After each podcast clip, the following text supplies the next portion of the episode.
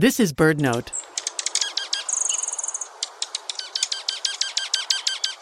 By now, retirees and other people who want to escape the dark days of winter have headed to California or parts of the Southwest or to sunny Florida.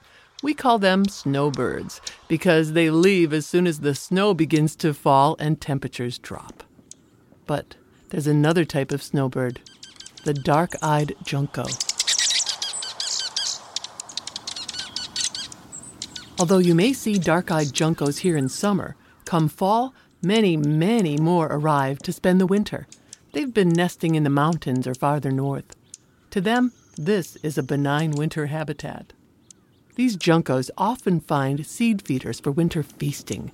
Watch for a small bird with a dark, sooty hood that covers its head and chest, a gray brown back, and a white belly. However, the most attention grabbing aspect of this shy junco is its tail. As the bird darts off, giving a sharp twittering call, it flashes the white outer feathers of its tail.